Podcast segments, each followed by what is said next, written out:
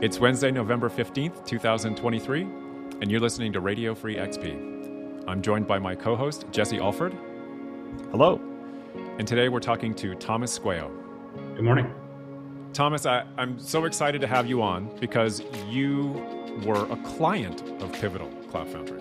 I met you in the field and I couldn't believe what I saw. We actually recorded eight hours worth of what I saw with your team. That's still available, and we'll put it in the show notes. The opportunity to have you on and have this conversation, though, because I think you're the adult in the room about XP and leadership.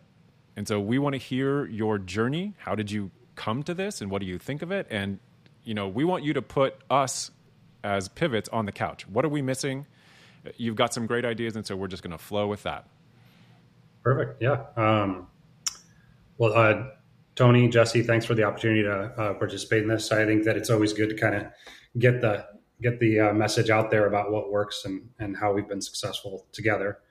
Um, you know, as as you kind of alluded to, um, I started my career in in technology in the Navy. Uh, so uh, somewhere around like 99, 2000, I had a boss. Um, I was part of a small web development team uh, we were basically uh, worked at a supercomputer center, and then we were building the web applications that were uh, you know internet facing that people could consume the models and, and, access things and so on and so forth.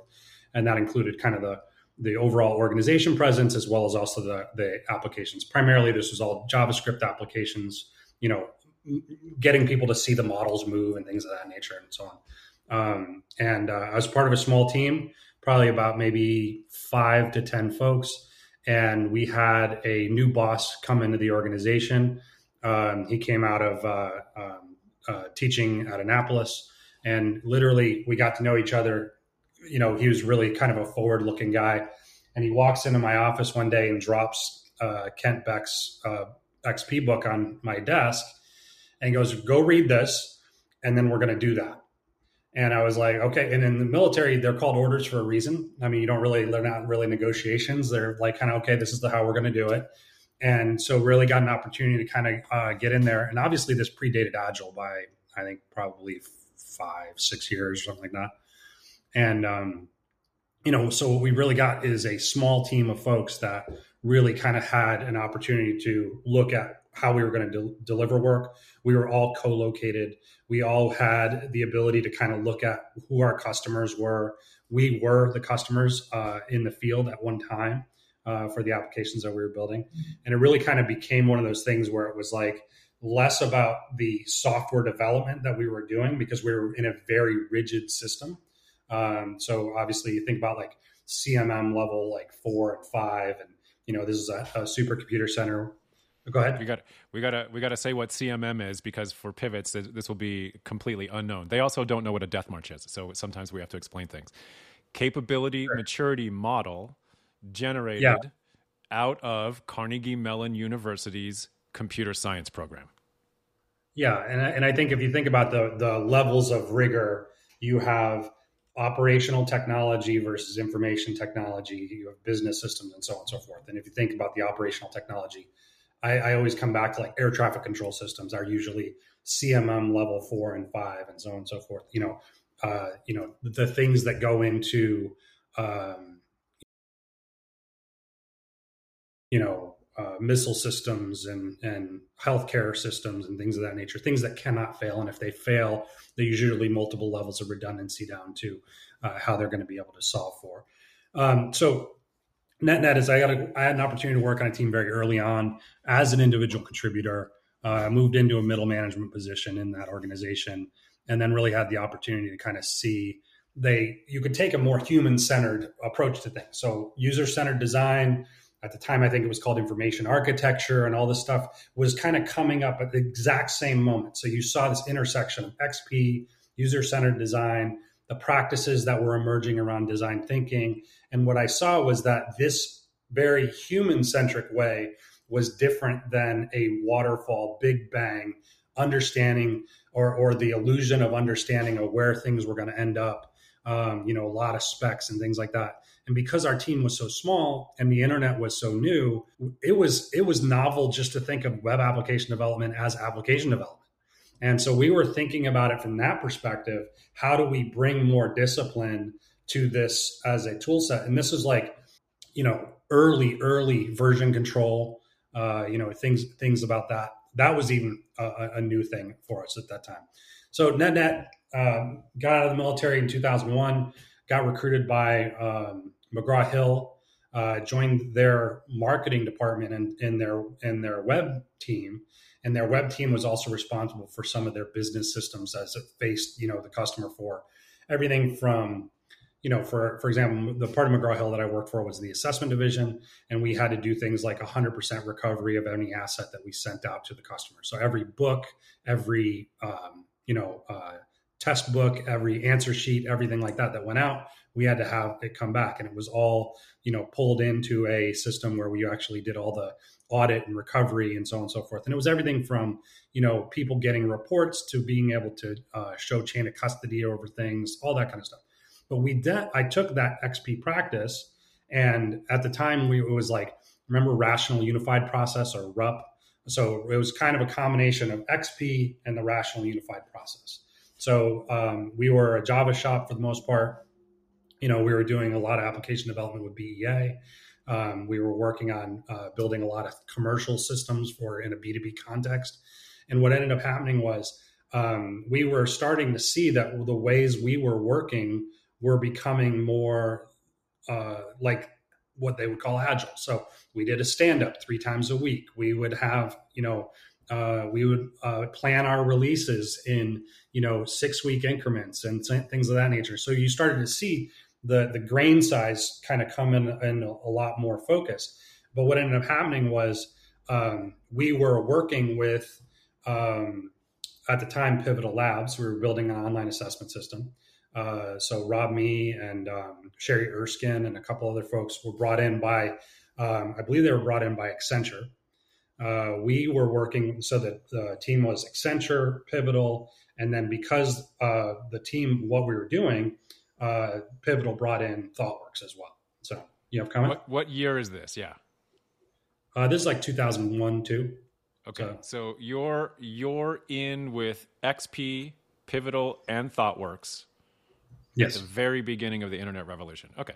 That helps set valuable context for everything that we'll talk about after this. Right. And the thing that's important about this is that um, McGraw Hill, as an education company, um, was just outside the blast radius for the dot com burst. And what happened was right after 9 11, uh, there was an act called No Child Left Behind. It was a huge domestic in, investment in education. It was key for the um, uh, the Bush administration to be able to kind of have a win that way, and it did this injection into our industry where we had an opportunity to bring in, you know, best in class technology development. And in some of the cases of the people that were in our organization, we wouldn't have been, uh, you know, attractive to them in the startup, you know, kind of milieu. But what ended up happening was because that just evaporated, just got completely blown out. We had the opportunity to bring talent in that wasn't necessarily, wouldn't usually be interested in us. Okay. And then because they came to us, we then also had the opportunity to bring their relationships and networks in so Sherry was an, a member of our, our team, our program management team. She co-founded Pivotal with uh, Rob, and when they brought Rob in, I think Rob realized that we needed a bigger boat. So then he brought in ThoughtWorks, or he and his team brought in ThoughtWorks, and so you all of a sudden realize that this you know product development that's happening in this team is not happening in a way of anybody's ever seen before you know, not not the Accenture team, not our McGraw Hill team. I, I would argue neither the Pivotal nor the ThoughtWorks team had seen it before. But because they believed in the similar ethos and how they were going to approach their their work and effort, what they were able to develop in a very rapid fashion was something like you know the industry hadn't even seen before. And so we built our um, I'd say probably second or third generation online assessment system that was being delivered for like, you know, large scale programs, uh, formative, summative, benchmark assessments, you know, really huge amount of interactivity. And then one of the things that we also did was we brought in another firm called Roundbox Global. Uh, Roundbox Global was entirely focused on the uh, the rich internet application, that kind of that that experiential component, and so on and so forth. Um, so play it forward a few years. I go, I leave McGraw Hill, I go independent consulting, and I joined Roundbox as their uh, uh, as part of their strategy team. And so we modeled our work on that very much that that highly interactive kind of a lot of Flash, a lot of Java, you know that kind of at, at that point. This was before, long before uh, Steve Jobs put a bullet in the entire uh, that entire subset of technologies. But anyway, but um, you know we modeled the behaviors that we had inside Roundbox on what we learned from XP, what we learned on being on those teams and then what we saw emerging in agile. So we really while i was at roundbox uh, i was i was on the team that we really kind of looked at how do we go from describing our work in the rational unified process working with customers where we were delivering on their behalf where they were very much kind of viewing things as waterfall or you know kind of outsourced this is back when uh, outsourcing was kind of the big deal uh, way of doing it. So we created a, um, some offices in some low cost markets where we had a lot of talent. We were near shore. Uh, we had teams in Costa Rica, um, and then we also had teams in, in North America, and really kind of saw that as as a, as a way forward. So, you know, we sold that company in 2009. In 2010, I became the CIO for a company called Measured Progress. Again, education, assessment in the market, and so on and so forth. And so um, what we ended up doing was we had an opportunity to, uh, you know, do kind of the next generation of an assessment system. So everybody had to have one. You know, you're kind of in this market where to compete, you're developing and delivering large scale systems that have significant liquidated damages with them. Uh, so in that and that basically means that if you fail to deliver on a contract, they can recover the value of that contract or more uh, because of things like this is you know this is the education system for a state you know or a, or a conglomerate of states and so on and so forth. So um, roundbox was no more.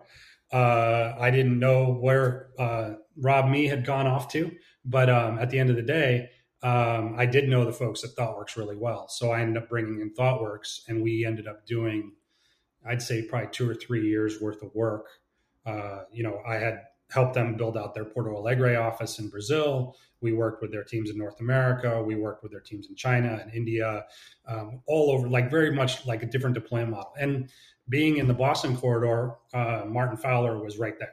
So he was able to come into our office and we would do lunch and learns and he would be, you know, talking to our teams and our, and the teams that I had, uh, was really one of those things, uh, to an earlier conversation that, uh, we had, uh, Jesse, uh, they were all over the map you know, from a capabilities perspective.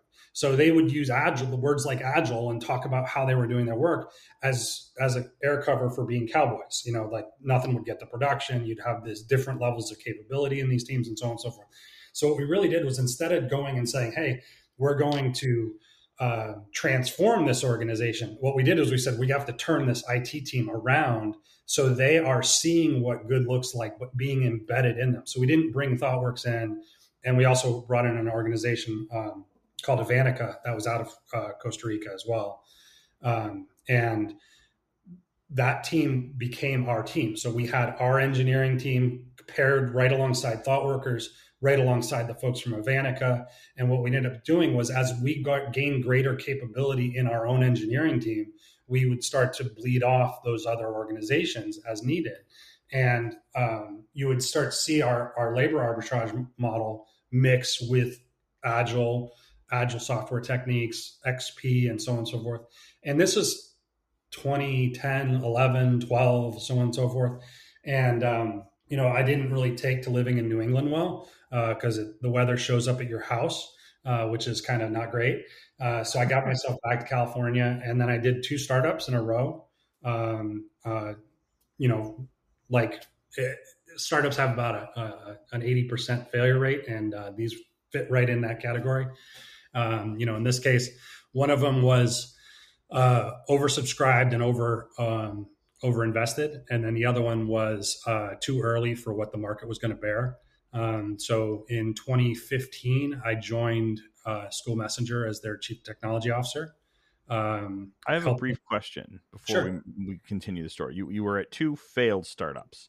Well, was that a, what, right? Was that a was that a waste of time? No, not at all. No, no, I was it was it was extremely valuable because what my next phase of my career was acquiring quite a few companies that were coming out of startup. They've gone through, you know, product market fit and they've been able, been able to achieve some degree of scale. And being able to understand kind of what the uh, the degrees of ownership that the teams had over what they built, understanding how the, their levels of capability and maturity actually would uh, be uh, appropriate for what we were integrating, and then also um, really understanding that typically startups have to do a ton of things with very little you know there's there's the illusion of of the startups that have you know tons of money kind of coming in pouring out their ears and everything like that. But what i've seen is most of them are scrappy they're small teams they're really capable and they're really bought into the outcomes that they want to drive. And that was something I, that was super valuable for me personally. And did you personally make enough money during that time? Did i personally make enough money? Um so so i when i went from my being the CTO for uh, you know CIO for a, uh, a company, 150 to 250 million dollar company, right? Uh, to doing a startup, I reverted my salary back to about where I was in 2003, right? And, and I did that-, that as my investment of my energy. Like, what was the minimum amount you could take to be able to be successful and not burden the the very nascent startup? Right, right. But like the sorry, the reason I'm asking this is not really because I'm questioning your decisions. It's because working for startups is something that I think pivots have too much of an immune system for. And they think about it as being like, oh, you lose all your equity. Most startups fail turns into most working at a startup is a losing bet. And I want to challenge this because not only is it incredibly valuable from a career space, but people make enough money, right? Startups yeah. can pay you enough yeah. so that you're not like losing your shirt when the startup does whatever the startup's going to do that isn't a huge and remunerative exit.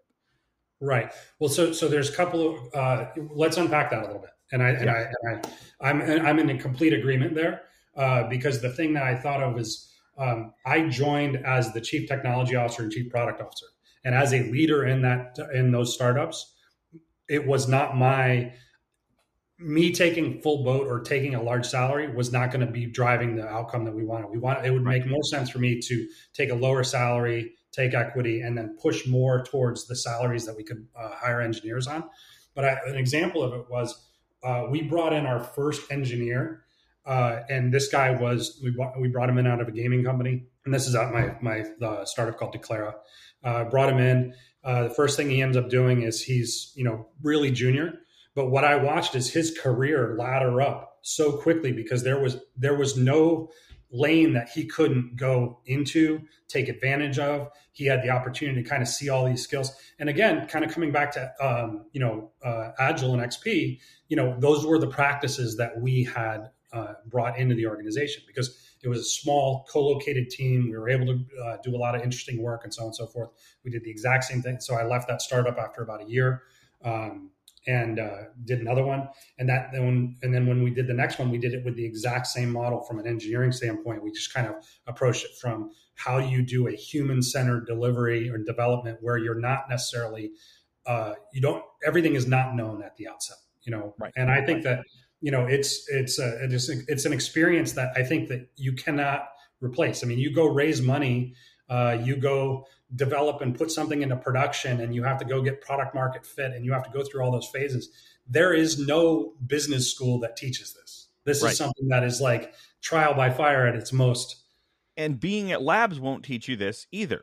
So uh, the the point that i want to finish out for our audience before we move along is you cannot avoid startups if you want to learn what these environments act like. You can't completely stay out of them. You can take them as customers, you can work at them, you can study them, but like startups, we have this immune immune response to. We see list uh, job listings that have terms like fast-paced dynamic environment, and we have an immune a mimetic immune complex that responds to that and is like, "Oh, I'm going to be exploited. I'm going to be asked to work long hours. I'm going to be uh, told like everything is going to be my job, and I'm going to be held accountable for everything." Those are not the only ways to interpret the what is meant by something like a fast-paced dynamic environment. It can also be this situation where someone's career is advancing extremely rapidly and they're gaining access to a wide experience or wide variety of experiences and opportunities to grow. And i i just when we see one of these stories that has a couple failed startups in it, it's a great opportunity to be like, these are enormously valuable experiences. So, so thanks for startups and I've had Yeah. two successes and two failures. And the and the two times they were failures, the only one of them was really wound down. So I left Declara and it was still a going and growing concern. I just it Mhm. wasn't a fit for me personally. yeah, When I with with Continuum, which was the second one, uh, we had product market fit and we started to have customers. But the deal was is that our cut our our our our burn rate and our lift rate weren't in alignment to each other. So we decided to wind the company down. That's when I joined School Messenger, and School Messenger had just been acquired by Intrado. And because of that acquisition, what they were starting to do is they were like, look, we want to make sure that we're able to work inside this massive multi billion dollar company without necessarily being ground into powder by Mhm. the, the larger entity. And so they were, uh, I think at the time it was about a $70 million organization. Uh, there was about, a, I'd say probably 50 to 70 people in the engineering organization, but probably about 300 people in the total company. And so if you think about that as, as kind of a, uh, an acquisition, um, what's happening is now you have a multi-billion dollar company that is operating as a telco with very much a waterfall telco CMM level, you know, three to five kind of view of the world. And they kind of turn that eye of Sauron on a, on a, a young cloud native company or kind of a hybrid company because we were using a combination of uh, uh, co- co-located um, infrastructure as well as also uh, early AWS stuff. And this is around 2015. So, you know, you're starting to see this is two years after, you know, Amazon was really kind of getting to scale and they were releasing like a new product, I'd say every 10 minutes, you know, it felt like it was like, you know, it was almost like a kind of like that, that tennis ball machine where it's like running too fast and there were just new products coming out and they were like, you know, they were acquiring companies or becoming part of the portfolio and so on and so forth. And I had, a, I, uh, we had an architect, uh, two architects that were on the team that were very much like, okay, we are going to, they very much got cloud native practices. They very much got composite application development. But what they were horrible at was the methodologies, XP, Agile, so on and so forth. And because I joined, when I joined the organization, they did a version of Agile, but it wasn't very satisfying for either the people inside the organization or the outcomes that we wanted to drive. So, do you have a comment? Yeah, you said magic words. They got Oh. XYZ things, but they were terrible at the process. But Yeah. yet when you when you go to places, you look and you're like, okay, well you guys get this, but you're terrible at process. That's calling the baby ugly. So Yeah, yeah, yeah. Well, I mean, being being the Apex technology executive, the first thing I did is I said, okay, we are not going to go and say, and you can never tell people that they're they're they're horrible at it. What we're going to do is we're going to go and say, all right, let's do a retrospective over what's working and not working. And then what we did was we then said, okay, how do we go back to basics? You guys already are developing software and delivering it out in the market. You have product managers and people that are engaged and so on and so forth. So what we had to do is kind of distill practices down to what they needed to be. And any anything followed dogmatically is going to be just as deadly as it as it is if you're, you're not like like one of the key tenets of both XP and, and Agile is you got to customize it to your local environment. And so what we had is very common. People would have the book, if you will, and they go, "This is how we're going to do it," and then they try to grind that pro that that kind of generic version of the process and it wouldn't satisfy their needs. So what we had to do is work with the team so they developed something that was working for them. Okay. I love how often these books get referenced, and it's very easy to find a paragraph or a chapter at the beginning of the book that's like, "Don't do this dogmatically. This is a toolkit that will help you understand how to apply."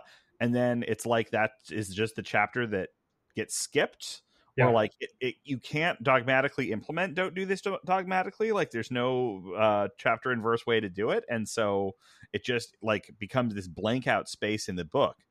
Uh, you're listening to Radio Free XP. I'm your host, Jesse Alford, and along with my co host, Tony Hansmann, we're interviewing Thomas, and I don't know how to pronounce your last name. Let- Let's, let's, It's square. Squale. Okay, Thomas Squeo. just start at the top for that whole thing and get Square right. Great. Yeah. Thomas Squeo. Uh, you're listening to Radio Free XP. I'm your host, Jesse Alford, and along with my co host, Tony Hansmann, we're interviewing Thomas Squeo. Um, so, uh, so that team uh, I I was only in that team for probably about eight months before I became the chief architect for all of uh, Intrado, and I was responsible for uh, all of their transformation, which meant that I was pair I was uh, part of the senior uh, IT team uh, at the corporate, and we let, we started to lay out our technical strategy for where we were going to go, and that meant that so that was 2016 uh, we announced that we were going to uh, retain a banker. And I don't know if you've ever been in an organization that retains a banker. That basically means that you're going to uh, auction for private equity. So we went from publicly listed to, to, to selling ourselves off the market, and then in turn uh, going to private equity. So the strategy we had laid out for ourselves in early 17 was we were going to um, uh, this is take a platform. Really. Let's just we're going to pick up with strategy in 2017, but will you also do a readout on what private equity means? Because if we're going to talk about what pivots might do, they go, they're going to need a gloss on what private equity is. Sure, sure. So, um, so there are multiple ways of uh, companies to operate. One of them is to be publicly traded. One of them is to be privately held, and the other one is to be uh, not for profit. Okay. Uh, and then and then there's obviously the public sector with government organizations and so on and so forth. If you're privately held, means you're privately owned. And one of those things and ways that an organization can be owned is by private equity. Private equity is an investment instrument that usually means that they're taking a distressed asset or a set of uh, non-optimized assets and they're stitching them together. The strategy you'll hear is called uh, string of pearls, and they will then modernize, transform, and optimize those assets to be able to gain greater efficiency. And what they're usually doing is they're not only looking to grow the top line growth, but they're also looking to maximize EBITDA, which is earnings before interest, taxes, and depreciation and amortization. And what that ends up being is that you have you have to work more efficiently. And this is really important to our story. Okay. I, I think that understanding this is really key. Okay. So we got acquired in May, uh, or we were announced for acquisition in May of 2017. We had already laid out a platform based strategy using Pivotal Cloud Foundry to go after, I'd say, probably we were going to do 10 applications. Okay. So in 2016, again, I know I'm a broken record. I brought in ThoughtWorks. We did a bunch of work on our digital transformation strategy and so on and so forth, what we could do and so on and so forth. And one of the, the things that I was asked by my boss at the time was, we have a global fleet of data centers that our teams don't want to use.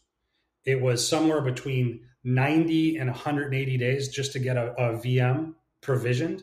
And that did not mean it talked to the internet. Okay. So that was, it was kind of the dark times. Okay. So you had this opportunity where you've been announced for transaction by a private equity firm. They go into a quiet period where they do their due diligence. And then in November of 2017, uh, we we the acquisition was kind of done and then we moved into their portfolio. And that was with the Apollo group. Okay. That 10 applications that we were going to optimize and put on platform, they were like, yeah, that's cute and all. We want to see the entire portfolio be able to be evaluated. And there are two kinds of applications that we really need to think about because this is basically large scale distributed systems for the most part. Um, there are streaming applications and there are web applications. Web applications are in Pivotal's Cloud Foundry's milieu. It is definitely a direct hit, you know, as long as you're going to, but a good portion of our application portfolio is streaming. Okay. So that meant we needed to be able to operate multiple operating models to be able to deliver these technologies. And how do you do that in a way that isn't going to say, oh, you're either a first class citizen over here, you have our kind of, uh, you know, our, um, it's not standards, it's all, we'll, we'll call them, uh, you know, you know, the the best practices, if you will, and so on and so forth. But you had to have this ability to modernize all the teams. Is there a question? In 2017, how many applications are we talking about? Uh, 700, 750, something Great. Like so, I mean, so the, you're talking about an engineering team of about 3,500, 22 locations and geographies. You're talking about 70 data centers, you know, greater than 1,800 square feet globally um, you know, some of them up to in, in excess of 20,000 square feet.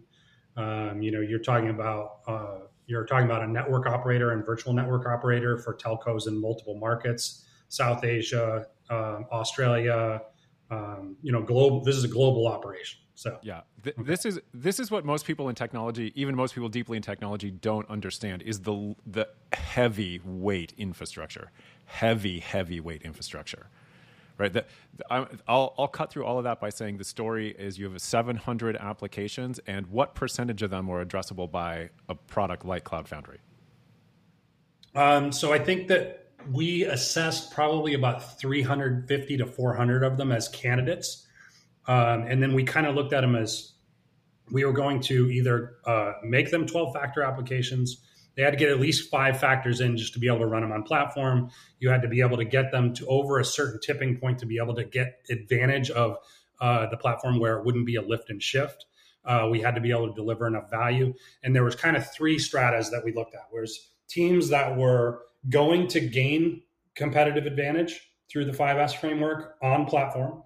There were teams that were going to be able to optimize in that, being able to take care of and actually, uh, you know, move their application set forward. And there were teams that were already cloud native, and we did not put them on the platform because that would have regressed them. They were already kind of out in front. They deeply coupled to the IaaS of their choice, and we were not necessarily looking to claw them back. So what we did was we kind of looked at a couple things here.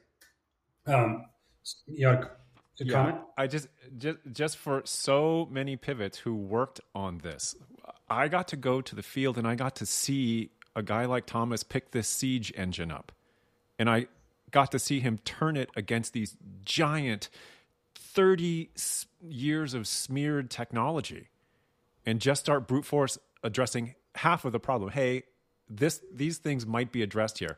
In the end, you filter down to probably less than half. But I think, we we I think we actually went after 120 to 200 apps on platform, um, but we retired about 200 apps because what we were able to do is look at so so if you think about uh, technology and technical debt it's a geology. There are layers. It's like you have different layers decision makers people that have come in new techniques being applied and so on and so forth. And sometimes it's like okay we can we can move this you know metastasized tumor onto the platform or we can actually rip it out and replace it and then just build applications directly on platform where they are taking advantage of all the abstraction and all the bells and whistles that we wanted to do. And that was equally an option. Okay so when we worked when we looked at and worked with our teams we had you know um, so i worked with the global cio and the global cio had a chief of staff i was the cto i was uh, chief technology global chief technology officer and, and, and core engineering you know, those are the two things that I had. So that meant public cloud, all those relationships, uh, the platform, how we were going to abstract all those technologies, how we were going to engineer operations. Because I always kind of viewed so the kind of core to my ethos is that operations is an engineering function. It is not anything else. It is just if you treat operators as engineers, they're going to think like engineers. And that is something that we felt that was super valuable. So we had the platform and the platform team that platform team was responsible for all of our negotiations with the hyperscale providers. And then in turn, then we had a, an enablement team that was made up of a cross section of you know technical fellows senior engineers junior engineers and so on and so forth and that was a kind of ever evolving swat team we never said nobody was permanently assigned to it uh, those folks that were on that team were usually made up of different engineering teams throughout the organization because i always felt that no engineer buys from a senior executive. They always buy from their peers. They always kind of go and they have, and when I say buy, I can give you a remit and say, bang, you're going to go do this. And chances are you're going to resist it. But if you go and you're able to have a conversation with somebody that's seen success on the platform and also speaks your language and doesn't, you know, you know, speak an executive language and so on and so forth, you're going to do the work. And what we did with that enablement team was if I had to uh, fund resources in a team that would enable our work, I would do it through that team. And then I would go buy resources for teams that were underperforming or not delivering on my expectations. And that went, I funded people, people in security, I funded people in networking, I uh, funded people in our, our data teams, and so on and so forth. Yeah, that, when I, I mean, this is part, you know, le- leading up to talking to you starts at a point where I'm like, these guys paid for two contractors for the networking team to clear networking request backlog. You were just like, I'm not having a, I'm not having a holdup where I don't need one, and you just solved it with money. Like yeah. this single act uh, evinces this whole other worldview about the path to production. Okay, I'll, I'll roll off on going insane here. But when I saw how you approach this and how you use the tools, because it's not doctrinaire at all, yet you acknowledge every bit of model in process, and you've just done this. And so, okay, I'll uh, you know fanboy. Well, off. I think that one of the key things was that we had we had an operator, uh, a, a VP, an operator who thought like an engineer. So what I did is I had him run the platform. So he had he knew where all of the bones were, all the buried bodies and everything like that. He knew how to navigate the organization in a way that no outsider ever would know. And he led that function for us. I had another person uh, who you know, Terry Miles, who was our platform owner. He was a product leader who took the platform as a product and and took that discipline as it went across the organization. So if you think about that, you have an operator who thinks like an engineer, who knows the organization. So if I funded a two resources out of networking, I didn't do it as though I'm going to go and say these people now work for me, but they're embedded in your organization. No, what we did is we just said, hey, you know what? We're going to reallocate money, and this is something that we are reporting all the way up to the to the C, uh, CEO on a monthly basis. And if I come back and I'm red, and I and and and and being you know, in rag status, if you're red, all it means is that you're escalating up. Okay. It means that the problem is being solved and it requires greater than the, the teams itself. I assume that any project that's operating in green just is operating early. You know, I expect you're going to go to amber and I expect that red is going to require some escalation. But we were reporting red. And if I was reporting the same issues red over and over again, chances are you would have been working with my successor you know? So i just said okay you got it. This is a money problem you know? Any problem that can solve be solved with money is not really a problem okay? You know it just you got to manage through it. So it wasn't really that big a deal. So anyway not net net is that um, coming back to the original point was that we took a platform strategy we took a large or uh, a, how we were going to work with the hyperscale providers the original remit was how do we make our on-prem data centers as attractive as the hyperscale providers and the way we did that was through Pivotal Cloud Foundry being overlaid over our VMware ecosystem and so on and so forth. Okay. So we went from 90 to 180 days to be able to provision a VM and get it to face the internet to on demand. Okay. And the reason why it was that we went from from 180 to on demand was because everything that was managed on the platform was managed. So 3,500 people managing a platform with 12 people globally for all the organization running 200 apps over uh, over three environments on-prem in azure and also in gcp uh, we didn't put it we had it uh, for a while on aws but we found that the teams that were typically on aws were very tightly coupled already and we weren't getting the amount of value so we just spun down those environments but what we were able to do is that applications that were relatively stateless and didn't have a significant data footprint we could move them around to the hyperscale providers based on our negotiated agreements and the and whatever our commit levels were. And so that gave us a lot more flexibility. We were at one time going after a data fabric strategy similar to what we were doing with Pivotal, but we were trying to cobble it together and we were never able to make it work.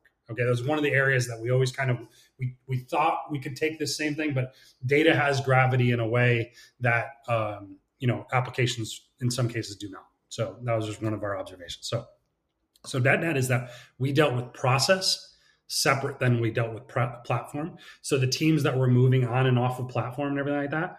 The reason why I mentioned the the chief of staff earlier is that he was a a, a great advocate for large scale agile. So we use scaled agile framework, but in right alongside that scaled agile framework, any of those teams that were doing engineering, we also brought XP practices. And the way we would evangelize for those XP practices, we'd be like, look, we have this enablement team. We will put you through a series of dojos at our expense to be able to get you up to speed. And if at the end of that period you are not, you know, interested or on on board, you know, we are going to understand that, you know, we're probably going to look at how we're going to evaluate this team differently.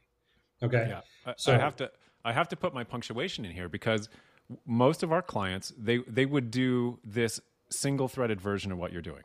I showed up at a continuous integration dojo. I was a I was invited just to come talk about stuff.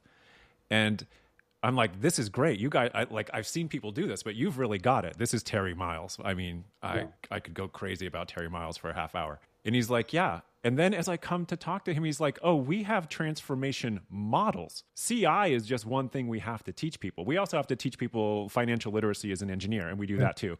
And I, I lost my mind because you had taken the technology and you put it in a full people structure and you were executing at a scale no other customer was executing. That you had the num as far as i had i saw with any customer you had the best overall view and integration of all of this. And you know there like i said there's there's six or eight hours of you and your team describing what you did. And so we'll tag that in the show notes. But yeah it's all there. You were doing it at the time. And I haven't seen anyone. I haven't seen anyone since do it, and no one. So, do you know anyone who took your playbook? Well, um, uh, Comcast uh, did it. Um, I think Ford took it. We took from them. They took from us. Um, so the thing is, is that we we were, you know, um, we we did we stole like artists. So we we looked at it as, hey, you know what? There's great thinking out there. Um, so I think that one of the things that's important about this is that. Uh, people like Matt Nelson, who was running our relationship at the time, really was like, look, we got to be successful together. And, you know, I kind of looked at it like this. I mean, like, I would evangelize for for Pivotal. Pivotal would make sure that I was successful. It was a it was definitely a symbiotic system, without a doubt. I've you know at the time I had 20 years, almost 20 years. I've known Rob Mee. Um, you know when I had to sit down with people that you know weren't going to make the cut because they weren't going to be able to adopt these kind of things. We did it in a human way. We never kind of looked at like the engine like the the the decisions to uh, take on or move a technique through or take a practice through or anything like that. What we saw is that teams that operated on the platform might have evolved off the platform because that was a part of their engineering journey or their architectural journey. But they didn't ever go back and regress in old behaviors you know to like the golden path to production was for for us a a concept you know and not only did it you know we had concourse and we also had you know uh, um, Ansible, and we they were literally like side by side, and we'd be like, "Hey, I don't care which one you're going to use. I just care that you have the discipline to use these things as you move through the process." And then I don't, I'm never going to prescribe to the teams that they have to use a tool. What I'm going to say is you have to have these behaviors. And if these behaviors you're getting through, you know, Circle CI or Radian or something like that, I'm like, hey, I don't care as long as you're operating at that level. But I am going to give you a tool that will then in turn be supported as a platform that you will get white glove service from. Okay. If you have an issue with your networking, we will solve that for you. You have a security issue. You want to have, you need to have a Veracode audit or Black Duck over top of it. If you're already in the platform, we got you covered. We were we went from uh, so we went from like Subversion to GitLab to GitHub, and then GitHub started to take features that were in Veracode, and then it became a service contract discussion. Where are we going to spend the money so we're not duplicating things? The engineering teams did not care about that; they were un- unencumbered by any of that stuff, and we were able to manage it. And at one point, we went from about I'd say probably about 750 plus operators inside the organization down to about 100 total. Okay. We went from about 3,500 engineers to probably about 2,000. Okay. And the way that that ended up happening was we retired applications, we became better in our practices, we became more optimized. But what was important was that we never degraded anything from a capability perspective or from either a scalability, uh, you know, a uh, security standpoint. Uh, you know, if you think about these things moving through, you know stability scalability security what was their speed and time to market how we're actually delivering this what was the cost base for it. All those things were just kind of like these are these are like the this the the cio and ceo they were like look man you cannot put this in and then take us from a operating level of uh, a 10 and move us to a 6 what you needed to do is take us from an operating level of 10 and move us to like 15 and that's what we did you know and that's so any of those teams and and and at the end of the day i mean like um, i moved out of that role as a corporate cto and i moved into one of the business units and the practices that the business unit was doing were all around uh, process methodologies uh, large scale agile xp practices and so on and so forth but they were all tightly coupled to the IaaS and so when i said when i would work with those folks i would be i wouldn't go in and be like you know, where's my uh, where's my platform? No, no, where are the behaviors that I wanted to see? And they already they had adapted and adopted them, and they customized them to their needs. We're going to do a quick station ID. This is Radio Free XP, and I'm joined by Jesse Alford, and our guest is Thomas Squeo today. Thomas, uh, we're so, the other big conversation we have on deck is you, have done all of this. I, you, you when I talk with you, I realize like asking you questions about what you think about XP and stuff like that. It's almost a joke because you have forgotten more than most people are going to know about it with this long implementation career. And you show something that is often knocked against XPers, which is you guys are too doctrinaire. And I, I think a true XPer is like there's a lot of process. And if you don't recognize that those processes are valuable, you're kind of crazy. And XP is a coherent set of processes, mm-hmm. which you know you can get some of the practices in, and you can get not get some of the others, but you can't deny that there's a practice. Yeah, yeah. I mean, there's a body, there's a corpus of knowledge that's been created by experts in many fields that you could draw from. I'm a fan of XP. I'm a fan of the Dora uh, research. Um, I think that the principles that Pivotal and ThoughtWorks have uh, around Agile and Agile software development, XP, and all these kind of things, um, I if an organization is not going to operate this way, I won't work there. It just, I, I mean, there's just, it's just not a, it's but, not a healthy environment. Well, I mean, and, and let me, there's something about it takes some sophistication to identify an organization that will or will not operate this way. But honestly, it doesn't take that much. Uh, let, let, me unpack that a little bit. The things that you're talking about around like oh, we're going to have services and they're going to just take care of these large swaths of common problems. We hear a similar thing in uh, federal customers who have issues around authorizations to operate, where you can bundle this up and say, like, look, this is fully delegated. There's a transference of fitness from application teams to the platform teams, where the platform lives or dies on all these things that are usually necessary to get an individual thing into production, and then the the application is only responsible for the application slice of what usually goes on there. And then I see this being done in a company. When I say being done, I need to correct myself. I see this intention being expressed in a company like VMware that's like, hey, IT is going to provide these platforms or these uh, uh, services that will help you deal with upcoming requirements around packaging legibility and security. Right after the SolarWinds uh, mm-hmm. thing that happened, uh, you, you know, you see people saying like, "Oh, we have to solve this," and then they don't offer this white glove level actually solves your problem actually interactive actually collaborative solution like behavior based model of approaching the problem they start producing this churn of white papers and initiatives and nonsense that just doesn't meet application team needs it doesn't meet business needs but it meets some kind of organizational metabolism need right? It, it meets some need of the board and the executives and the people in these positions to produce activity or plans.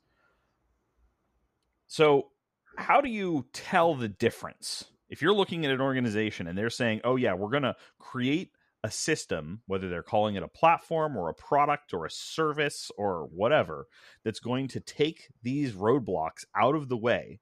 How do you tell the difference between something that is absolutely not going to do that while talking about it constantly and something that is going to be a place you can work? It's usually a conversation with finance. So if Fascinating. Finance, if finance has a conversation where they're going to think about things in an annualized billing cycle and they're funding initiatives where they have set expectations of value capture uh, at the outset. So, a business case that says we're going to spend a million dollars and in five months you're going to get X and then it's going to be done and then we're going to move on to the next initiative. I pretty much say that that's going to be an organization that's a death march. And when I say a death march, what I'm talking about is that there is going to be no humanity in it. There's going to be a, uh, they're not looking at outcomes, they're looking at meta work. And the way I think about it is that um, if you think about funding long running teams, if I'm having a conversation with an with a finance organization and they're thinking about a portfolio of long running teams that are going to be operating at the discretion of the relationship between the product team and the engineering team, that is a healthy way. Then then there's a lot of latitude to work inside. The challenge is that um, I call it the size of the canvas problem. A large organization with a large canvas has a lot more opportunity to be more creative. If you're really tight in your canvas, meaning you have a very small team with a very small set of operating service contracts and so on and so forth, your your issues might not be an optimization problem. Your issues might just be like how can you iterate the practices and and, and ways of working quickly enough to be able to deliver value. And I think that um, you know, a, a CEO will very commonly think that they're operating in a way that, in actuality, the finance officer or the, or, or the might have a very different view of the world. So I think that's where I kind of looked at it from my perspective. So um, I invested as much of my time with procurement and finance as I did with my engineering leaders. And every single one of my engineering leaders that was a director has moved up in their career every VP that worked for me has moved on to a C level position in their career. And the way I looked at it was if you're going to be leaving me, please be leaving me for something that is going to be rewarding for you in your career. Because I've always kind of viewed all of the relationships that I have are they span beyond the borders of the uh, organization that I met them in. You know, if they're good people, I want to know where they are. Like, like I, I literally have a, a document at any point where, oh, you need a portfolio guy? Here's five guys that I know that do this work. You need a program officer? Boom. I know five guys that do this work. And it's what kind of organization are you and, and so on and so forth. But Jesse, to answer your point, is my, you know, it really comes down to how does the organization govern itself? Right. But organizations are um they don't have values and they lie and you you said you talked to the finance person this is different this finance person has values and they're capable of potentially telling the truth so i think this is really interesting that like okay an organization is going to operate a way that is determined by how it allocates budget Mm-hmm. And you can have competent managers and you can have competent engineers. You can have leadership that you like that are nice peoples. And then you leave and you turn around and say, like, wow, that was incompetent. And I've just done this with VMware, right? So I, I like people at VMware. I'm friends with people at VMware. And I want to say, I didn't have incompetent managers or directors or executives when I say that it's an incompetent organization. I think I had incompetent finance, but I never saw those people. I never communicated with those people. Mm-hmm. I had almost no awareness of the possibility of influencing those people. And maybe I didn't even have it. Maybe that's one of the structural issues with VMware was that no one was engaging them that way. I don't know. I'm going to I'm to try to cut a huge amount of violent agreement because my only experience is that finance is the only thing that matters to. The only customer that even mattered to Cloud Foundry was actually the finance team. And to the extent that we knew that and could prosecute that, we were very successful. But to the extent we could not do that, we were not. And well, there, look, there, there, are three, there are three parts that you, you have to consider. So finance is representative of one of those parts.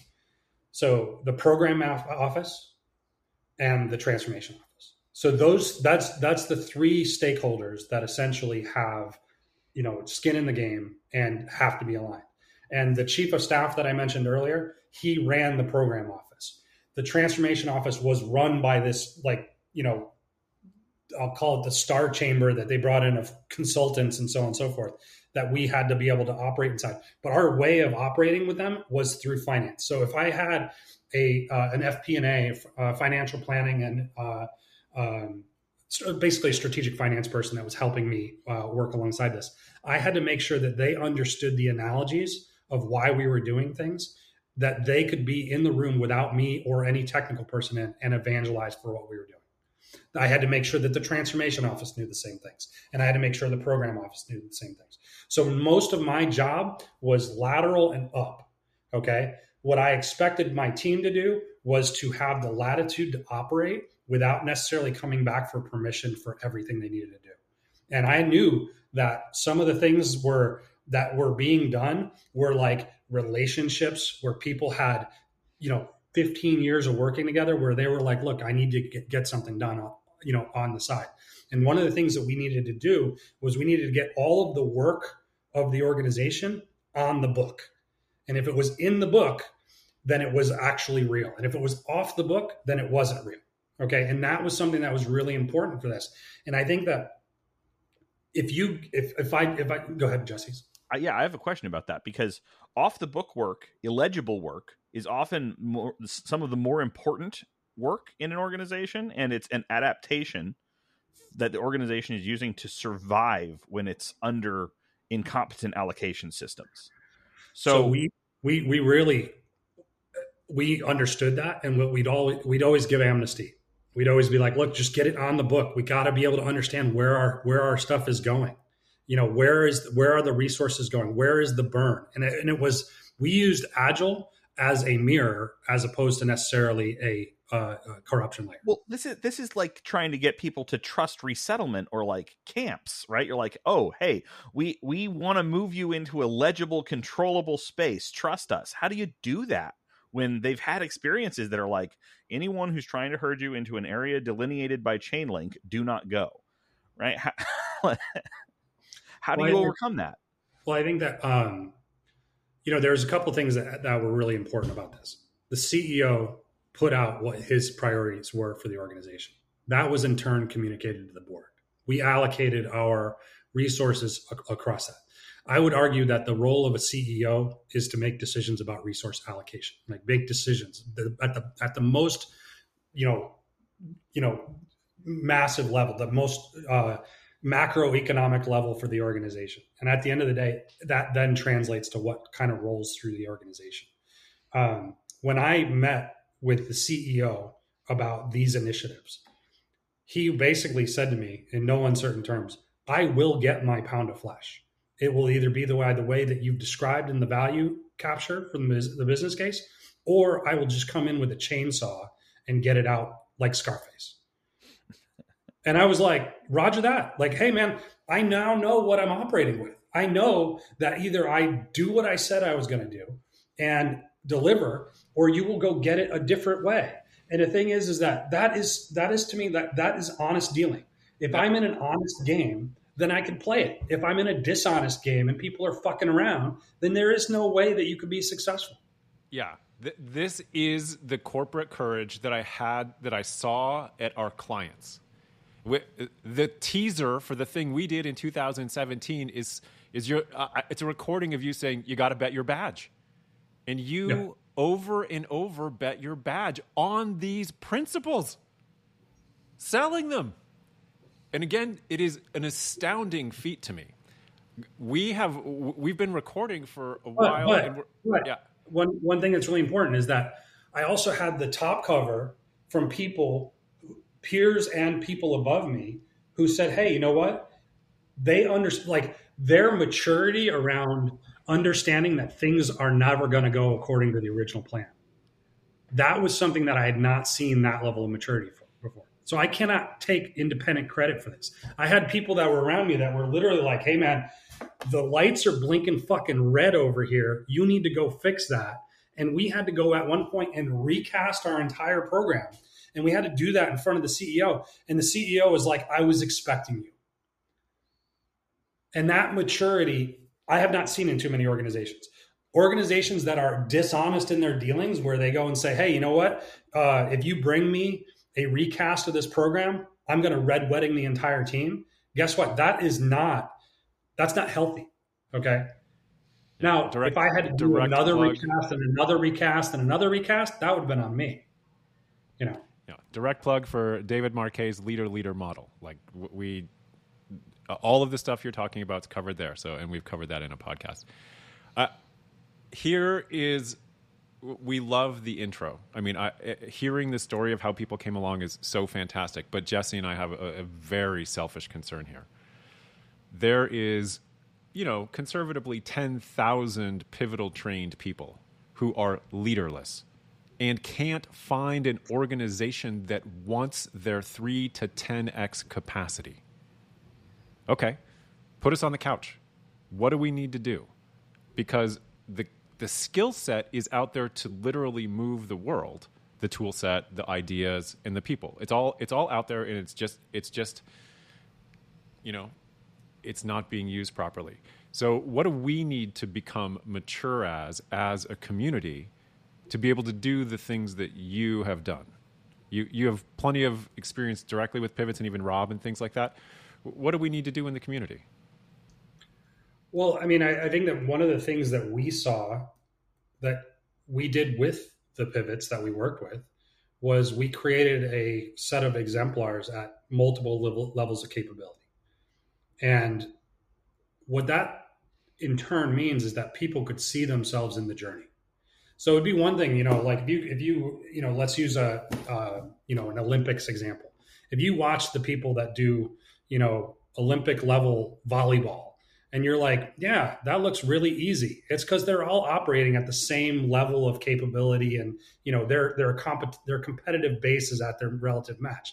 Now, if you took a junior high school team and you put them up against that Olympic volleyball team, they would be absolutely destroyed. Okay, so what we did is we showed them like, hey, this is what JV looks like.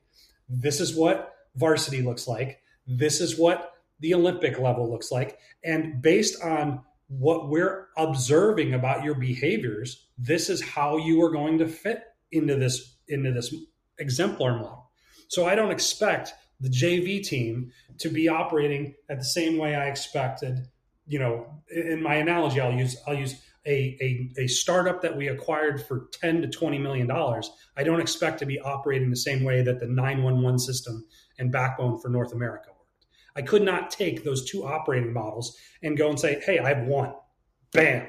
What I needed to do is I needed to go and say, hey, this is what the journey looks like for you. And this is where I think that folks that do pivotal uh, principles, ThoughtWorks principles, XP principles, Dora principles, agile software development principles, doesn't matter.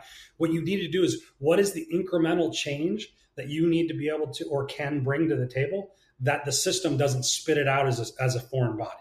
And that's where I always looked at it. was like, how do you go and say, hey, you know what? Do you disagree with like I can't imagine anybody going and say, hey, you know what? I hate feedback loops.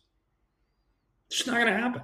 It's just it's like it's like that's that's just one of those things that like you know there it's like apple pie oxygen you know so on and so forth and as soon as you get them past the, those those like I, think you call it learning tantrums i think was the one that you, you talked about once you get them over their learning tantrums they then all of a sudden you know the practices that used to be impossible are now easy and you see them on this journey and it's it's it's very much a you know you can't you might be able to show them what the olympic level volleyball team looks like but you know what?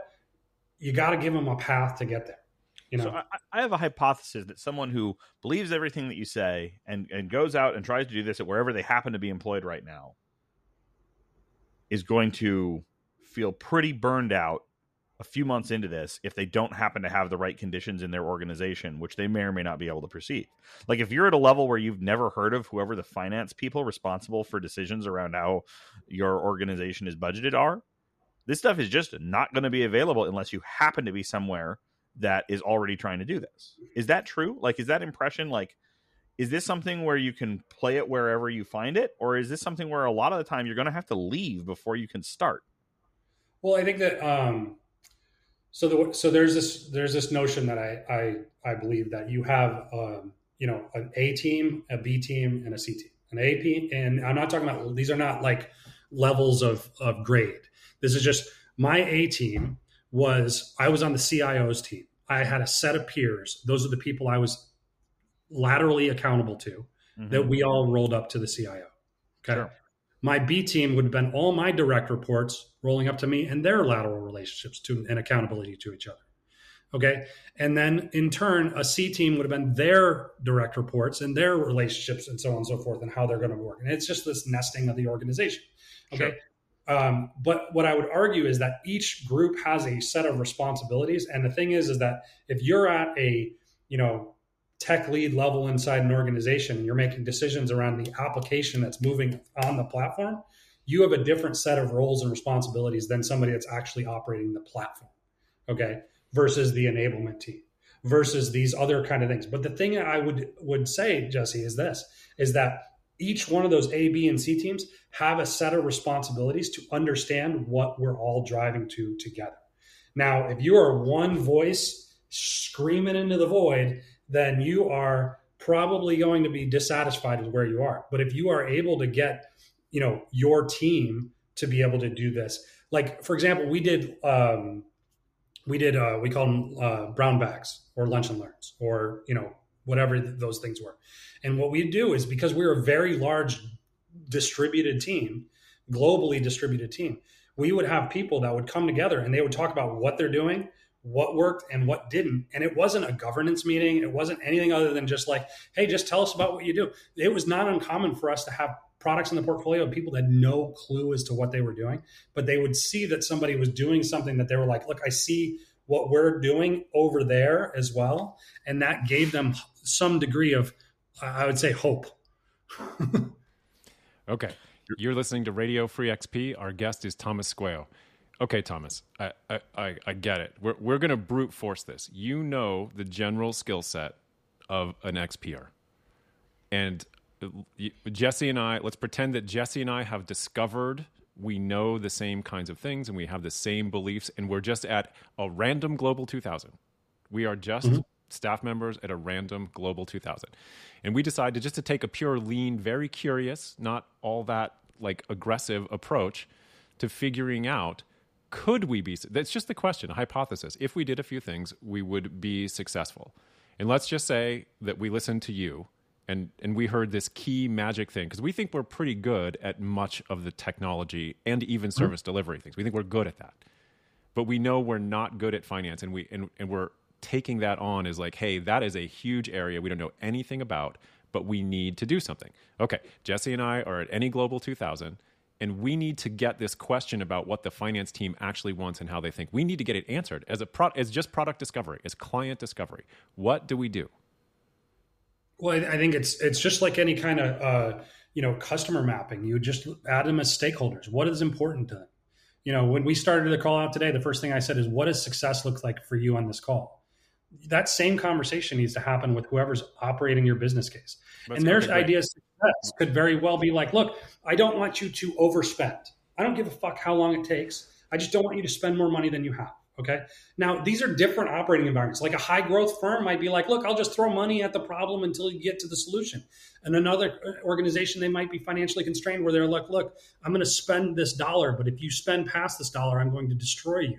Okay. okay. You're, you're, you're, you're answering, you're answering as an executive. Jesse and I are a couple, Jesse is senior engineer three and I'm senior engineer two. That's okay. our, that's our job titles. That's our roles. And so if I want to talk to anyone in finance, which may be in a foreign capital, okay. What do I do? How do I start establishing any path as you know, like engineer one, two, three toward the thing that you're saying. I believe exactly what you're saying, and I need a path. And to be clear, one of the reasons I like startup is because startups and because why I'm becoming interested in them is that I know the answer there because yes. the team's small enough that I can just talk to that person. Yes. Right. So my ability to evaluate the business and the environment and to be effective and to make effective change just obviously easily higher to me because I understand how to navigate that situation you get to one of these large co- uh, corporations and that ability I, I can't answer the question tony just asked but maybe you can. So so i would i would uh, violently agree that startups are the environment where you get to make the greatest amount of change but you are there's a different set of of limiting factors on the startup environment than there are elsewhere. You can you can make the ideal working environment and then you're now operating against that. As you scale up those those business practices are really kind of you know they're they're part of the culture they're part of the belief system they're part of the ways of working and so on and so forth. In a in a fortune 2000 the way that this would be done is that your path to finance is typically through the product manager okay? I'm, I'm assuming that any engineering team is working on either the product the platform or the infrastructure. And if you're working on the product or the platform then there's typically a product manager or a platform owner that has some responsibility to report how things are operating. And that's a conversation. They they know what they're being measured on. And I'm not talking about metrics on like like you know application scalability and stability and so on and so forth. I'm not talking about those metrics. I'm talking about like you know uh, is it market share? Is it customer satisfaction? Is it you know um, you know uh, the the resources being utilized as it kind of moves through this system and so on and so forth. But the thing is, is that each that metric then translates to money. The first three questions that I I ask for when I join any organization is who is on the team, what are they working on, what do they cost. That's all I need to know because from that I then can go and say, oh, are we working on things that are valuable? Because the thing is, is that if I go and say, are we working on things that are valuable? Somebody's going to be like, of course we are. And we have 80% of our people working on that thing. And then I'll go and say, well, how much money is that making for our organization? What outcomes is it driving for our organization? And then usually you could pretty much look at whether or not the balances are there or not. Because if they're out of balance, it's pretty obvious. And people pretty much know already. Okay. Yeah. Okay. So so Jesse and I are are senior engineers on a team. We're looking at each other and we're like, man, I think we could get 5x more on measured features a year. That is, we ship 20 features and we could get 100 features out a year if we just took this on. And then we say to our manager, hey, blah, blah, blah. And they're like, oh, priorities for this quarter are this, and priorities for the next five quarters are this. No one's interested in a 10x bump on feature set. That's literally what's going to happen. So yeah, um, well, I, I, I, mean, but the, the thing is, so. But wait, let, let me let me just finish because I want to write a letter. I want to write a note to my CFO or my controller or something, and I want to articulate what I know to be true to them, and I want to start working with them to find the common language. The thing that I've got in you is that you know all the language. Well, and I think that that's a wonderful thing to want, but just to put my biases on the table, I don't think that's going to work. I think the whole organization is immunized against people at low levels writing levels to people at high level, writing, letters to people at high levels. So that's why you have to have a very good vector, right? That's what we're looking for. in the language in meeting what fin- there's no one in finance. We all know, like, I'll tell my dumb story about the way GCP sells. They have a team that does more than 100 $1 billion deals a year. And they do it because they walk up to a CFO and they say, We can tell us what you pay for your data centers, and we'll just cut 30% off of it forever. And those CFOs sign that deal.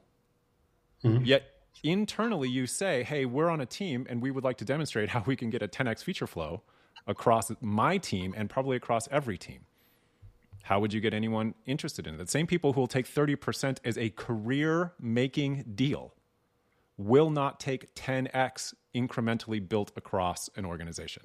So, well, they don't believe you. That, that, right? There's no, but at this point, that, that belief is now a childish belief. You're like, well, hey, I guys. Think, I, think, I mean, the, the, the core assumption that I have is that the organization is willing to run an experiment. Because the thing is, is if anybody brings that to me, I would be like, let's let's prove it. And the thing is, let's prove it in a little Dyson sphere where it's walled off from everything else, and you will have like, what does it take to do that? And if it works, then we should be, uh, you know, we should be repeating it over and over and over again. Well, and so it, I want to be careful about some of something I just realized about my ex- personal experience uh, I stayed behind at VMware to watch what happened, with my hypothesis being that Pivotal would die and I would get to see how the various pieces of the process uh, mutually support each other by watching them be removed and other parts of it collapse. And that is more or less what happened. I tried to do other things and I had some interesting successes. But ultimately, this was an acquisition where uh, VMware won, they bought Pivotal, and then they assimilated Pivotal, right? Mm-hmm. They, they were like, you're going to work the new way and so some of my experience of, oh, it just like no one will listen may come from an environment where this acquisition was closed and the the value propositions about the business or the possibility even a desire to have more features in the area that I was working on and I'm going to note briefly for Tony that like I don't know that you even get 10x features, right? You get less features sometimes. It's just that they're the right ones, right?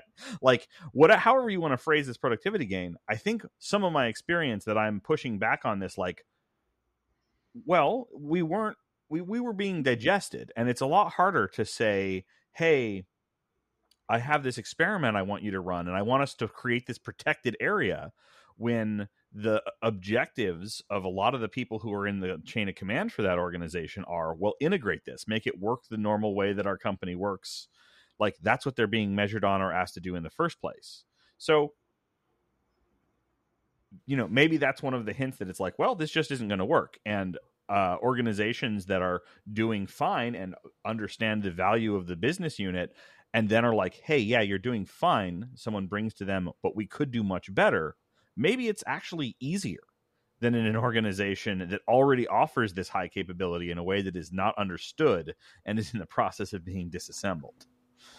Well, so there's there's one of the factors, and this is I, I don't know the inner workings of the transactions or, yeah. or any of that, that kind of thing, but there is a period where integration. So I my theory of action on any acquisition that I've ever done that's been successful is make the change at the time of the uh, the transaction. You don't let it sit and and and wait and then come in later on and, and do something.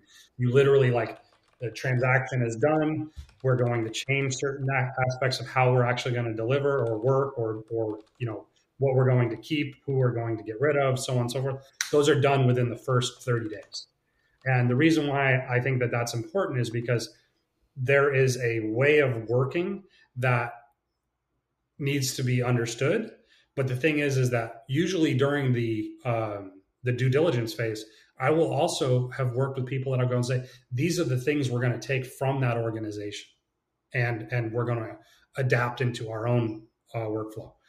In a very large organization, because that was a multi-billion dollar acquisition, what ends up happening is that, um, you know, if the leadership's not there anymore to protect the way of working and what was important, then it's going to be one of the first things that is sacrificed. And just that's, that's what we saw, right? Like maybe there was no way that this was you said something like your product manager is a path to finance well the product managers were like withdrawn in a in a chaos of reorging and the the way of working where people were very focused on delivering outcomes that are tied directly to understandings about the customer or what was they were trying to shove towards this model where engineering managers are responsible for the output of engineering teams. And so like they didn't they didn't do it at the time of the transaction necessarily but there was a large reorganization that was sort of similar to the time of transaction. Like it just didn't happen to line up but like there was a big moment. And from that moment on ability like i would say capabilities could only you couldn't go back to the pivotal way. Structurally the support wasn't there at all and i you know i don't want to overfit into the general case from something where there was such a strong momentum and inevitability towards oh we're going to have to do management the standard way that a host organization does management. We don't have room to do an experiment of what if we keep doing it the way we were before we were acquired, because that's not an experiment to the people who would need to be sold on it. That's an anti-goal. That's like, no, we're we're integrating you. The we don't want you experimenting with not being integrated, essentially. Mm-hmm. Yeah. So and I and I I I empathize with both sides. You know, I, I, mean, because because yeah. I've, I've been I mean I've been you know more than 30 acquisitions and more than 10 divestitures or sales. And the thing is, is that the behaviors and motivations of each are, are all unique. And i think that um, what i do think is out there to kind of come back full circle to an earlier question that tony you had was you know i look for people that i look for certain mindsets in the people i work with. And nobody works for me. They work with me. And it's either they work with me or they're you know they're they're you know it's like I, i'm not going to tell you how to do your job okay? But i am going to expect that you have a certain outlook towards your life and your behaviors and so on and so forth. And, and when i say life i'm talking about your your you know the, the intersection between professional and personal is usually you know people have a have a uh, value and belief system that they're going to bring to, to to the way they work. And if they're going to go and say hey look man I want to do TPS reports and I don't want to think and I want to come in and I want to, and, and somebody's going to give me a ticket and I'm going to work that ticket and I'm going to leave and I'm going to do my thing. That's different than I'm going to be intellectually interested in the ways that I can improve my my work. And no, nobody is a finished product. No organization is a finished product. The thing is, is that I do know that there is a um, you, you you if you don't have any system of values or belief system, then you will probably be ground into dust by one of these organizations. You know, and I think that that that's that's one of those things where I look at like I, I view the global 2000 as as kind of a um, you know that there that is the that's the sweet spot. That's where i work you know? That's where i go you know? And whether and and some of the work that we've done in the public sector and and and so on and so forth i i see the similar problems but different uh time scales or, or or so on and so forth. And i'm talking specifically about like dod and services and so on and so forth. Just their, their scales are just you know completely different than the corporate. So one test that would differentiate between the situation I'm describing as sort of irrecoverable and the situation that you're describing as the sweet spot is the presence of enfranchised leaders that you can experience some faith in and collaboration with. Oh, without doubt, without doubt. And I, I would I would say that that goes for every A team, B team, C team. If you're looking around and you look at the people that you're working with, and they're just they just don't see the world and the way of working the same way you do, it's probably not going. I mean, you know, it, it, might not be the environment for that person. Okay. The thing is, is that um, I know every everybody I know that's been at Pivotal or ThoughtWorks or you know some of the folks that I know that worked at Google or Amazon or so on and so forth. Um, they they they know what their tribe is. They know what they look like. They know they know what the behaviors are, and I think that that's something that you know when you know that it's awesome you know, it's one of the reasons why Tony, you and I, you know, kept in contact for a couple years. You know, Jesse, I would be stoked to be on the team with you. You know, yeah, um, likewise. But the thing, I, but notice we haven't had any conversation about technology. This is not a technology problem. This is a way of working problem.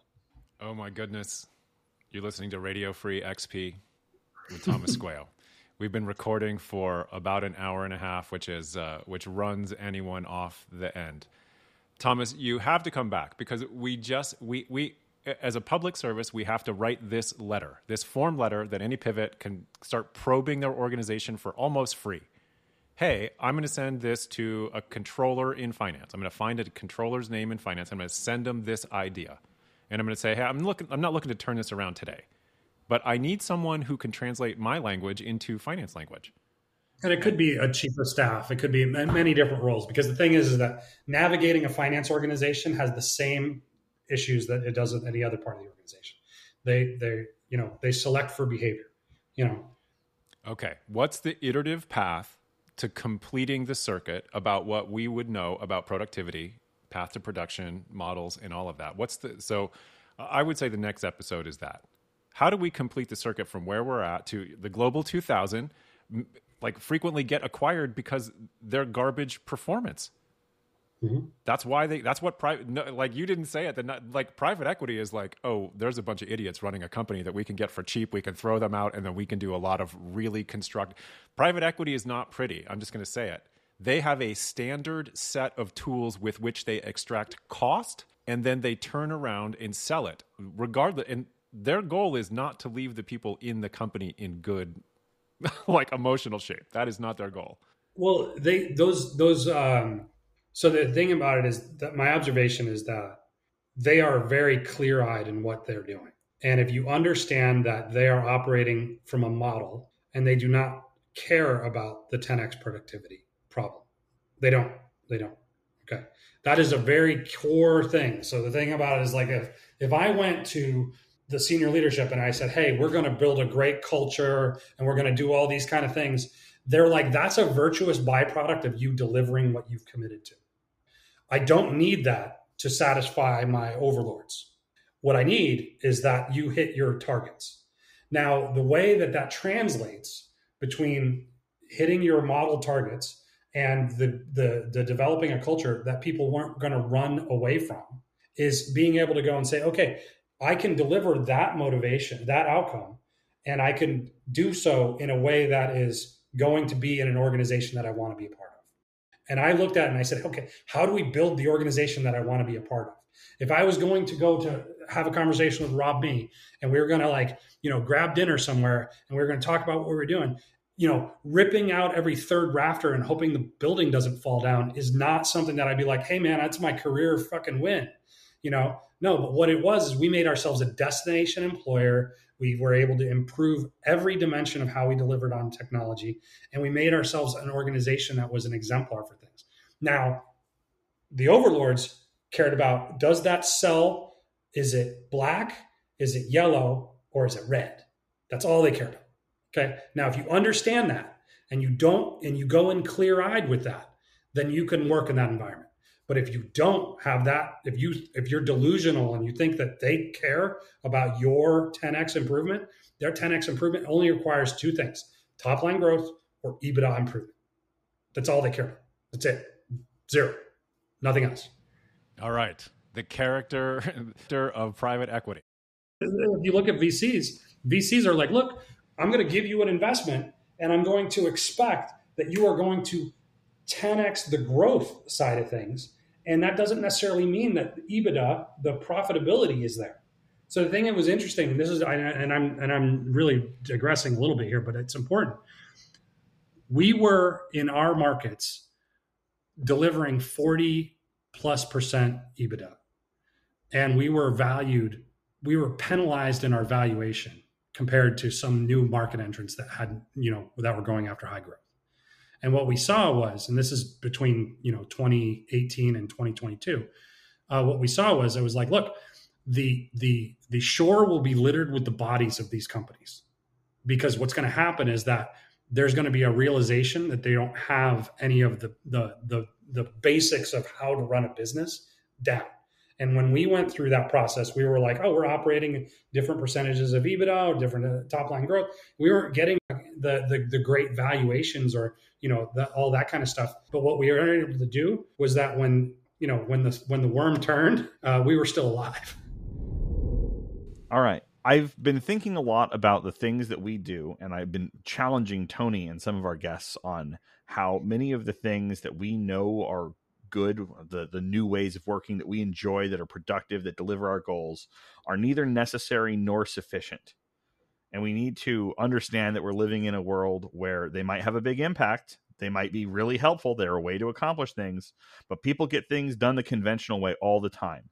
Mm-hmm. People have a lot of experience with the conventional way working constantly, and it's probably what's happening all around you.